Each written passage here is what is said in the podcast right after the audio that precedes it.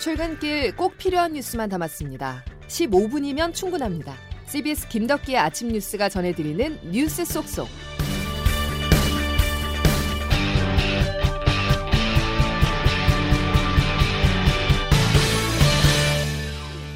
여러분 안녕하십니까? 11월 10일 김덕기 아침 뉴스입니다.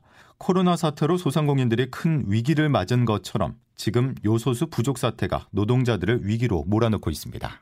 요소수가 2, 3일 있으면 돈이 납니다. 그러면은 저희 가정은 생계, 애들 학비 모든 게 멈췄습니다. 너무 절박합니다. 생계가 막막해진 덤프트럭과 레미콘 기사들이 서울 정부 종합청사 앞에 모여서 정부의 안이한 대응을 비판했습니다. 하지만 문재인 대통령은 지나친 불안감을 갖지 말아달라고 말을 했는데요.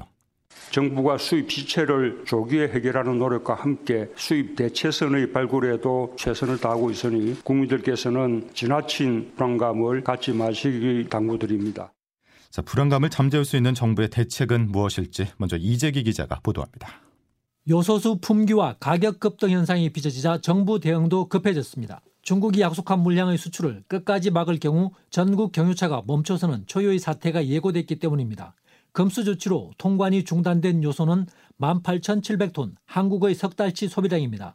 이 물량이 전부 수입되지 못할 수도 있다고 보고 정부는 대체 수입국 10여 개를 추려 본격 협상에 나서고 있습니다. 지금까지 호주, 베트남에 이어 인도네시아 등 동남아 국가와 사우디아라비아 등 중동 국가, 슬로바키아와 러시아 등을 상대로 수입 가능성을 타진하고 있습니다. 수입이 어려워진 물량 전체를 다른 나라에서 조달하겠다는 것이 정부의 생각입니다. 유럽이나 뭐 북미, 그다음에 대양주, 동남아, 뭐 중동 이런 나라들이니까 거의 거의 지금 아까 18,700톤 사실 거기에 상응하는 계약 진행 중인 물량들이 지금 준비를 하고 있는 거죠. 정부는 국내 수입 업체가 보관 중인 요소 3,000톤을 발견해 요소수 생산에 투입하기로 했다고 밝혔습니다. 이 물량은 매점 매석 단속 과정에서 확인된 것으로 차량용 요소수 600만 리터를 생산할 수 있는 규모입니다. 이와 함께 정부는 군이 비축하고 있는 요소수 예비분 210톤도 활용하기로 했습니다. CBS 뉴스 이재기입니다. 국내외 할 것 없이 요소수 물량을 끌어 모아도 국내에 있는 경유차가 열흘 정도 운행을 하면 끝입니다. 근본적 해결을 위해서는 중국의 전향적 태도 변화가 중요한데요. 일단 중국 외교부가 문제 해결을 위해서 한국과 적극적으로 협상 중이라고 밝혔습니다. 요소수 부족 사태에 숨통이 트일지 주목됩니다. 국제부 장성주 기자입니다. 우리나라 정부가 요소수 확보에 적극 나선 가운데 중국 외교부가 한국 수요를 중시하고 있다고 밝혔습니다. 또 해결을 위해 한국과 적극적으로 협상하고 있다고 설명했습니다. 우리 정부는 중국에 이미 계약된 18,000톤 분량의 요소를 신속하게 통관시켜달라고 강하게 요청한 상황. 약 두 달 정도 사용할 수 있는 요소수를 만들 수 있는 양입니다. 하지만 요소의 중국 의존도가 98%에 달하는 우리나라의 상황을 중국이 잘 알고 있습니다. 한 중국 언론은 국가 경제 및 국민과 관련된 중요한 전략 자원을 자급자족하거나 비축하지 않았다면서 자업자득인데 중국과 무슨 관계냐고 비판했습니다. 여기에 요소 원료인 석탄 가격 상승과 전력난 때문에 중국의 요소 공장 가동률이 57%에 불과하고 재고량도 정확하게 알려지지 않았습니다. 이에 따라 중국의 요소 수출 통제 조치가 당분간 계속될 것이란 우려도 나옵니다. CBS 뉴스 장성주입니다. 대선을 앞둔 정치권의 돈풀기 경쟁에 불이 붙었습니다. 한쪽에선 전국민 재난지원금을, 다른 쪽에서는 소상공인 피해 전액 보상을 약속하고 있는데요. 그러면서 상대방을 향해서는 포퓰리즘이라고 공격했습니다. 조태임 기자가 보도합니다. 더불어민주당은 내년 1월 전 국민에게 방역지원금을 지급한다고 밝혔습니다. 재난지원금이 아니라 방역지원금으로 1인당 20만 원에서 30만 원씩 지급한다는 계획입니다. 윤호중 원내대표입니다. 골목 상권까지 도달할 수 있도록 재정의 적극적인 역할도 계속되어야 할. 재원 마련은 올해 더 거칠 것으로 보이는 초과 세수분 10조 원에서 15조 원을 활용하려고 하는데 이를 위해서는 초과 세수분의 세금 납부를 내년으로 유예시키는 방법을 고민하고 있습니다. 국민의힘 윤석열 후보 측은 세금 깡, 악성 포퓰리즘이라고 비판했습니다. 윤 후보는 그러면서 영업 제한 조치로 피해를 입은 자영업자 등을 지원하는 50조 손실보상 필요성을 강조했습니다. 자영업이 전부 절벽으로 떨어졌다 하면은 복지 수급으로서 또 구제를 해야 되기 때문에 하지만 재원 마련에 대해서는 국채 발행과 초과 세수, 예산 절감분 등으로 마련한다는 추상적인 방안만 내놨습니다. 국민의당 안철수 후보는 두 후보의 공약에 대해 기득권 양당이 정책 대결이 아닌 도박판을 벌이고 있다고 비난했고 제3지대에 출마를 선언한 김동연 전 경제부총리도 두 후보 모두 재정에 대해 일도 모르고 하는 소리라고 지적했습니다. 홍남기 경제부총리는 확정되지 않은 내용을 토대로 국민적 기대감이 형성될까 걱정된다고 우려했습니다. CBS 뉴스 조태임입니다.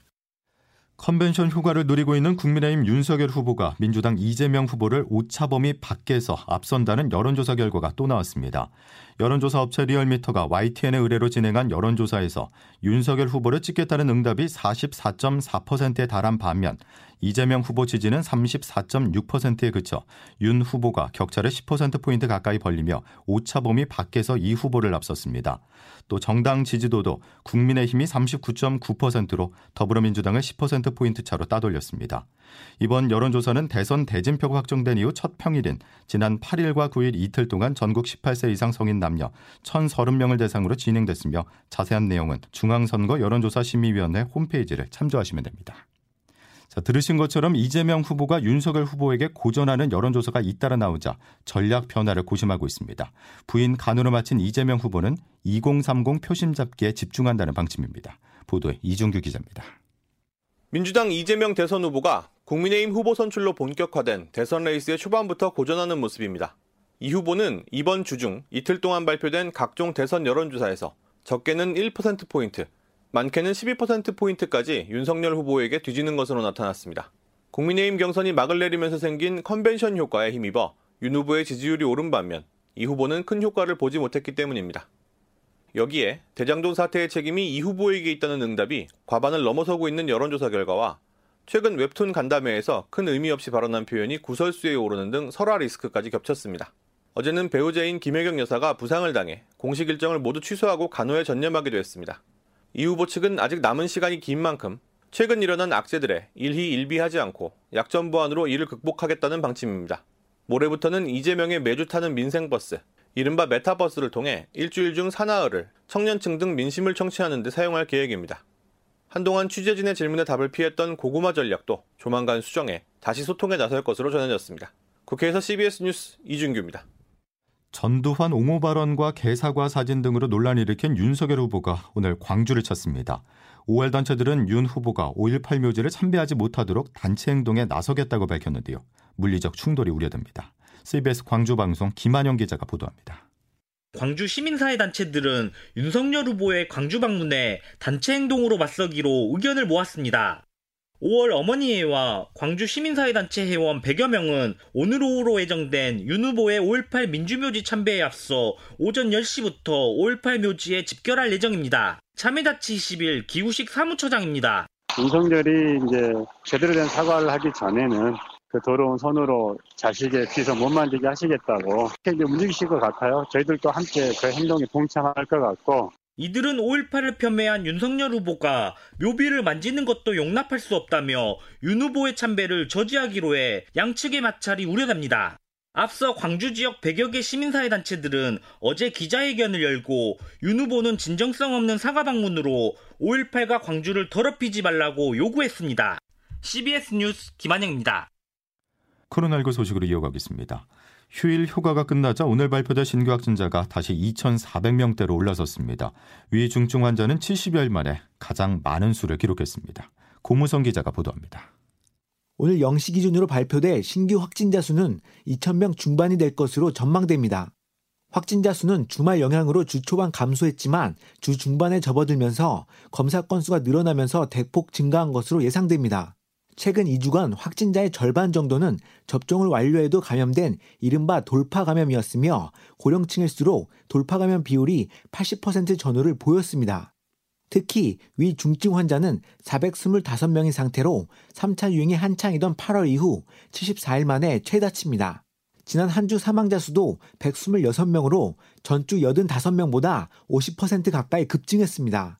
이상원 중앙방역대책본부 역학조사 분석 단장입니다. 그 확진자와 위중증 환자의 증가세를 방역당국은 경계하고 있습니다. 확진자 증가 억제를 위한 치료제 하나로는 유행을 통제할 수 없고 비교적 초기 상황에서 써야 되기 때문에 와에는 제한이 있습니다. 당국은 코로나19에 대한 가장 강력한 대응은 백신 접종이라며 치명률과 위중증률이 높은 고령층의 경우 서둘러 접종해달라고 당부했습니다.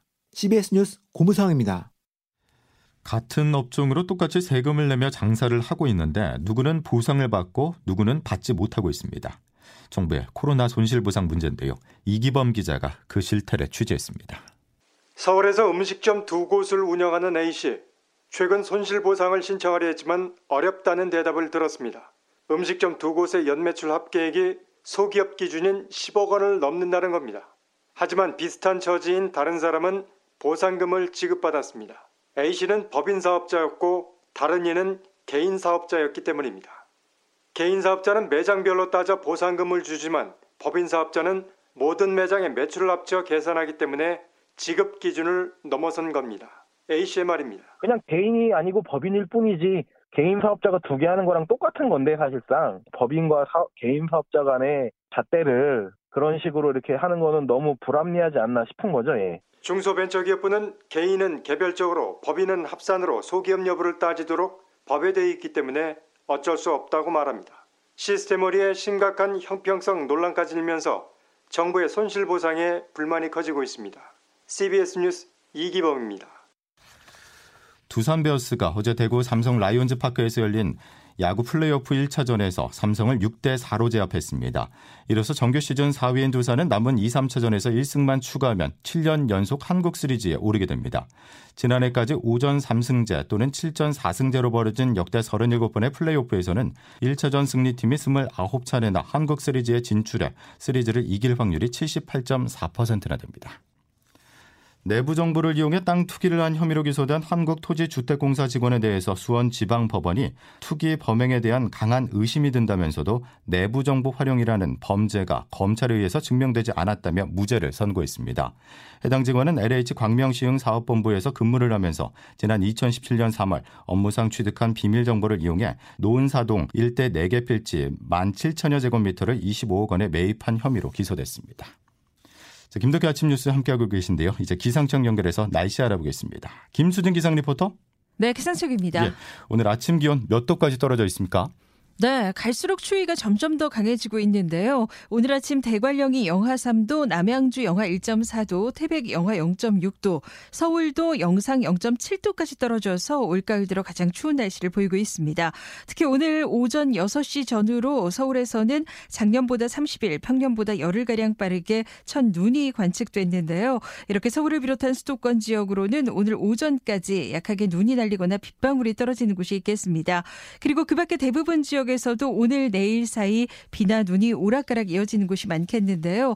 예상 강우량은 대부분 5에서 20mm 안팎이 되겠고 예상 적설량은 현재 대설주의보가 발효 중인 제주 산 간에 3에서 최고 8cm 안팎, 강원 산지에 1에서 3, 강원 영서와 충북 북부, 경북 북동 산지에 1cm 안팎의 눈이 쌓이는 곳이 있겠습니다.